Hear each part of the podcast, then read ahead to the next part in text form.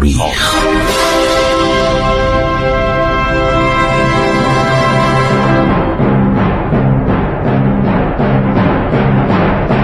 کاری از گروه جوان و اندیشه رادیو جوان.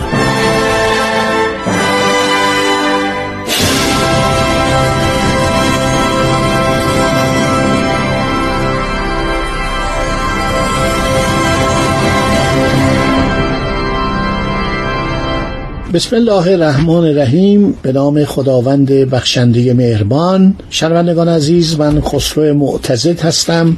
در برنامه عبور از تاریخ دارم وقایع سال 628 میلادی رو براتون میگم که متاسفانه ارتش ایران در حال شکست از لشکریان روم به خاطر فرماندهی بد و رفتار نادرست خسرو پرویز که سردارانشو مورد سوء زن بدگمانی آزار اعدام قرار می‌داد. حتی در تواریخ اومده در کتاب اخبار التوال و همینطور سایر کتاب های تاریخی که 36 هزار تن از نظامیان فرماندهان افسران درجات پایین ارتش در زندان بودن. یعنی اینا رو به عنوان که شما شکست خوردید. چرا در فلان جنگ شکست خوردید؟ اینا رو بازداشت کرده بودن در فراموشخانه ها فراموشخانه یعنی زندان های سیاسی یا زندان دولتی. این سنف عرابه سواران یعنی گردون سواران مثل تانگ بودن. یعنی سنف زرهی ارتش بودن. خیلی مهم بودن. اینا رو همه رو بازداشت می‌کنه و شایع میشه می‌خواد اینا رو اعدام کنه. این بود که هراکلیوس وقتی میاد بعد از که رازاتسو گونسالار یعنی سلشکر رازاتسو شکست میده در کنار رود نهروان در سمیلی تیسفون دیگه ببینید چقدر عجیبه که آدم یک دفعه از استانبول از قسطنطنیه برسه به سمایلی قرار شود که در تیسفون یا سمیلی تیسفون مثلا حدود پنج کیلومتر. سلوکیه که یکی از شهرهای هفتگانه تیسفون بوده خسرو پرویز گروهی از غلامان و خدمتکاران رو با دویست زنجیر فیل آماده می‌کنه که به لشکرش بپیوندن. دیگه حالا خسرو پرویز خودش فرمانده کل قواست و استعداد چندانی نداره. سردارانش در راه هستن. یکی شهریاره یکی مرگانه یکی شهرورازی که داره از طرف قشون روم داره خودشو کنار می‌کشه میاد به طرف که تیسفون رو دفاع کنه. خیلی شبیه ماجرای رایش آلمان و ارتش شوروی رسیدنش به اطراف برلین. هراکلیوس پس از تسخیر دستگرد یعنی دستگرد زیباترین و قشنگترین شهر ایران بوده در عرض شود کرمانشاهان. اونجا رو می‌گیره اون شهر پایتخت تابستانی تقریبا پایتخت نه ماهه خسرو پرویز بوده. کاخهای زیاد داشته. قصر شیرین که بعدها نام یک منطقه رو می‌ذارن. این ناحیه به نام قصر شیرین. اعراب اسمش قصر شیرین. بعد تمام اینها با اون ثروت هنگفتی که بوده در خزانه سلطنتی همه به دست هراکلیوس میفته در دهم ژانویه سال 628 هراکلیوس میره به تبریز. در شهر تبریز به خاطر برف سنگینی که باریده بود زمستان رو میگذرونه سپس میاد به بین النهرین به دوازده مایلی نهروان جیاله می‌رسه. ببینید همه در خاک عراق و اون موقع به عراق می‌گفتن دل ایران شهر. دل ایران شهر یعنی مرکز ایران پایتخت ایران. چون پیش قراولان او خبر آوردند که همه پلهای سر راه را خراب کرده اند وی از بیم آنکه مبادا در هنگام بازگشت در کوهای زاگرس در برف بماند از تسخیر تیسفون صرف نظر می کند پس از گذشتن از شهر زور در اوایل ماه مارس به شهر برزن یا بروزه می‌رسد.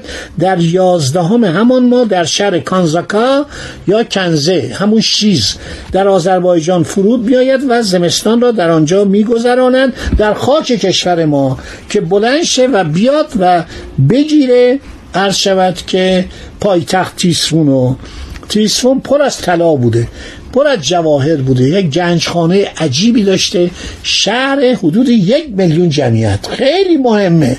و چقدر شهرهای فرعی در اطرافش. همین بغداد باغ داد. یعنی باغ دادگستری. در این حال اینجا مرکز میوه و تربار و خشکبار و گوشتهایی بوده که روزانه وارد تیسفون می‌کردن. تیسفون وقتی من برای شما میگم یا که تیسفون که خودشون می‌گفتن یا به قول عرب مدائن یه شهری مثلا فکر کن مثل شهر روم نه به اون عظمت. ولی هفت تا شهر کنار هم بودن. اسپانبر بوده شهر سفید بوده عرض شود که رومگان بوده بهتر از آنتکیه بوده.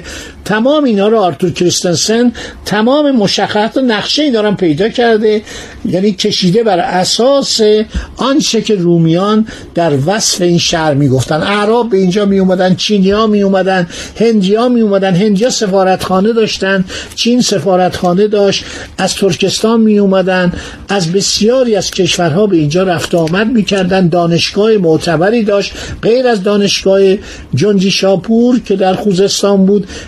اینم برای خودش دانشگاهی داشت تشکیلاتی داشت باغ گوزنان داشت یعنی باغ باغ وش داشت آبادی های خیلی عالی داشت بازارهای بزرگ داشت هشت تا نه تا بازار داشت.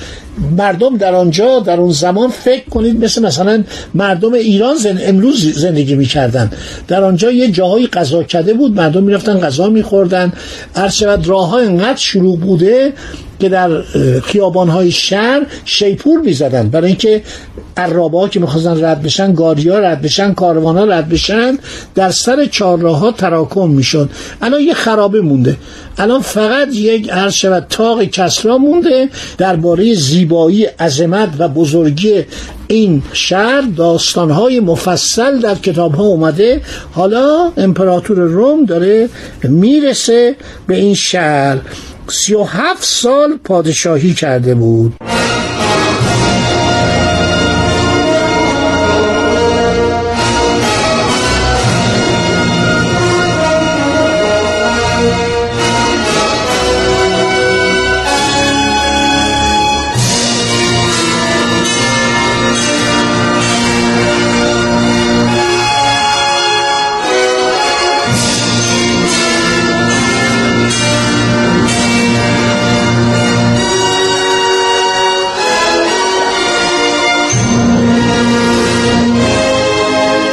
هرکلیوس باز هم نمی‌خواد در ایران بمونه چون هرکلیوس آدم سیاسی بود. می‌دونست ایران نگه داشتن ایران مشکله.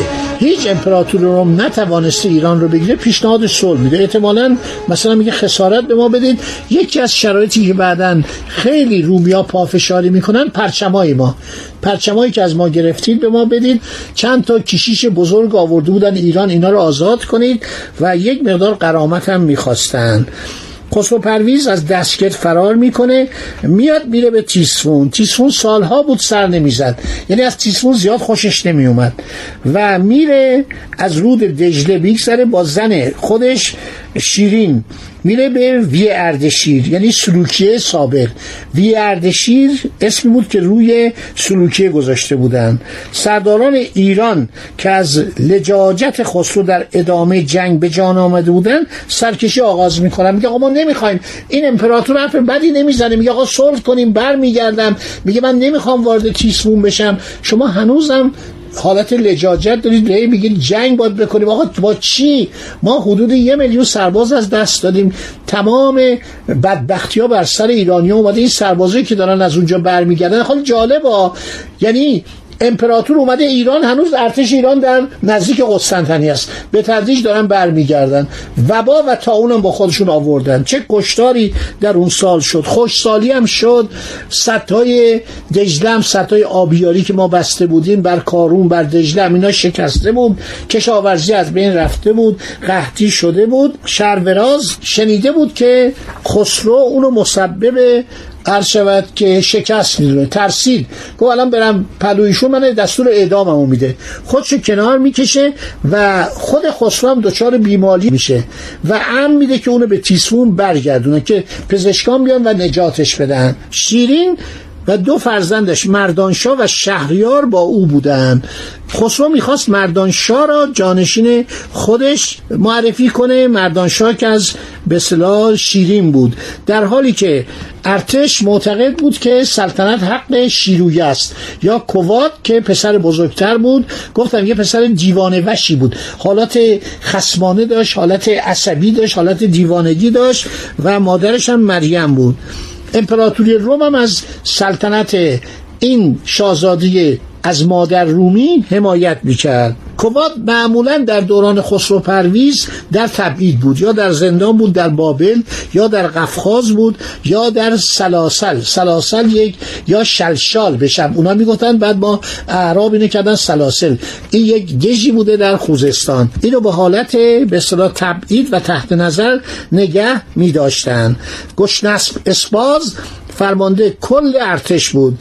ظاهرا برادر رضایی یعنی برادر شیرخوار عرض شود که کواد بود و بنابراین تصمیم گرفت که به کمک قباد بیاد.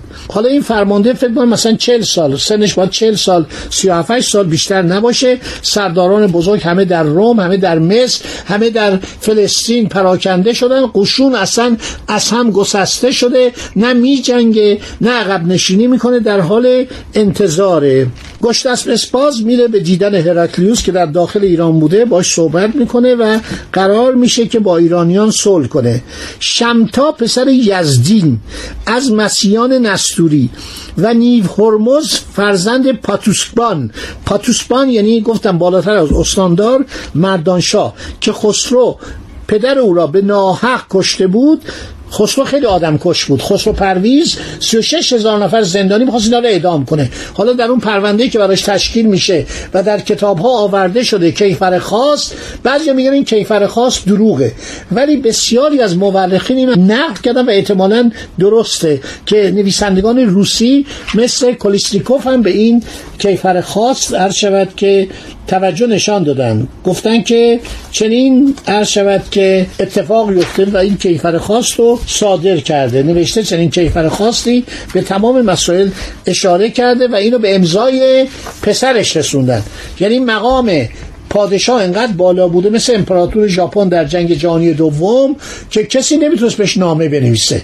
نامه ای کیفرخواست دادستان ارتش رو کی امضا می‌کنه؟